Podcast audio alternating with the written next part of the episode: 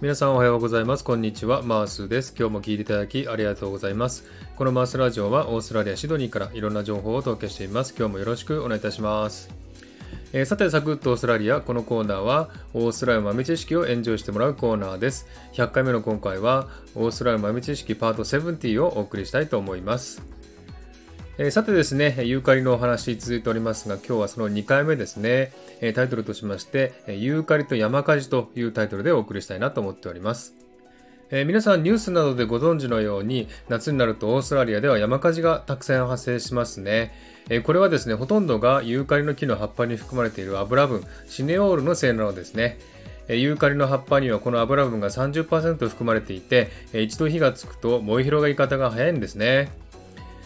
このシネオールは光合成の働きで葉から拡散され周囲の空気にも混じっています。つまりユーカリの林には引火性のガスが充満しているようなものなんですね。おまけにユーカリは落葉上陸時のため古い葉や枝が毎年枯れて地面に落ちます。そのためですね地面はカラカラに乾いた葉や枝が積み重なっているような状態なんですね。そこへ夏の暑さが直撃します。2、3週間雨が降らず、気温が35度を超え、湿度が30%を切る状態になると、ユーカリの林は自然に発火してしまうんですね。またそのような環境では、葉っぱと葉っぱが擦れただけで火がついてしまうんですね。オーストラリアは世界一乾燥した大陸なんです。そんな乾燥した土地で気温が上がり乾燥していれば自然に山火事が発生するんですね。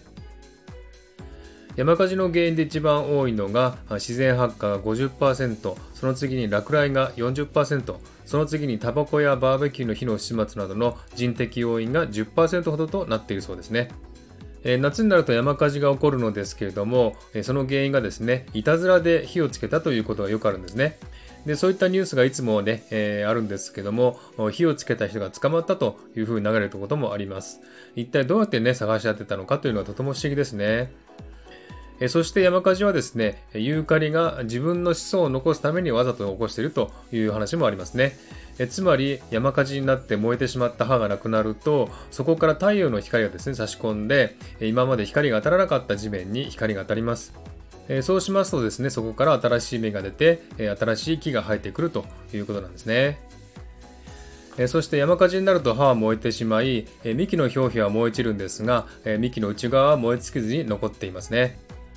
えそしてそこから再び葉が生えてきて1年ぐらいすると普通の姿に戻るんですねユーカリの木は再生能力もあるんですね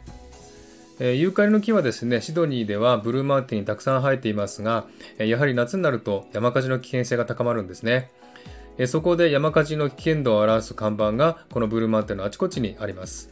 え看板にはですね、繁栄系の分度器のようなものが書いてあり、色分けされてあって、え矢印がついてるんですね。でこの色はですね赤やオレンジ緑青などと色分けされています。この矢印が赤のところにあるときは山火事が起こる危険度が大きいのでここに来るとですね林の中で火を使ってはいけないというトータルファイヤーバンというですね指示が出るんですね。その看板の画像リンクを貼っておきますのでね見ておいてくださいね。それから山火事とワインの関係なんですが山火事がたくさん起こる年は美味しいワインが取れる年となっているそうですね。山火事が起きるのは日差しが強く乾燥しているということで、それだけ精度の高い甘くて美味しいワインができるということです。山火事とワインの美味しさは比例しているということだそうですね。えー、さて、今回はですね、ユーカリと山火事というお話をしましたが、いかがでしたでしょうか？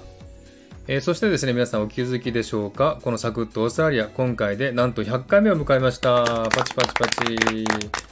えー、皆さんのおかげでね、え、100回を迎えることができました。ありがとうございました。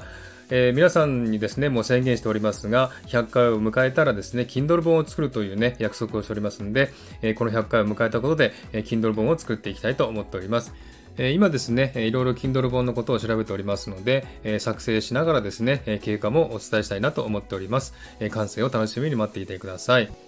で、もしですね、完成しましたら、多分1週間ぐらいはダウンロードできると思いますんでね、無料でダウンロードしていただこうと思っておりますんで、え連絡しますんでね、お待ちくださいね。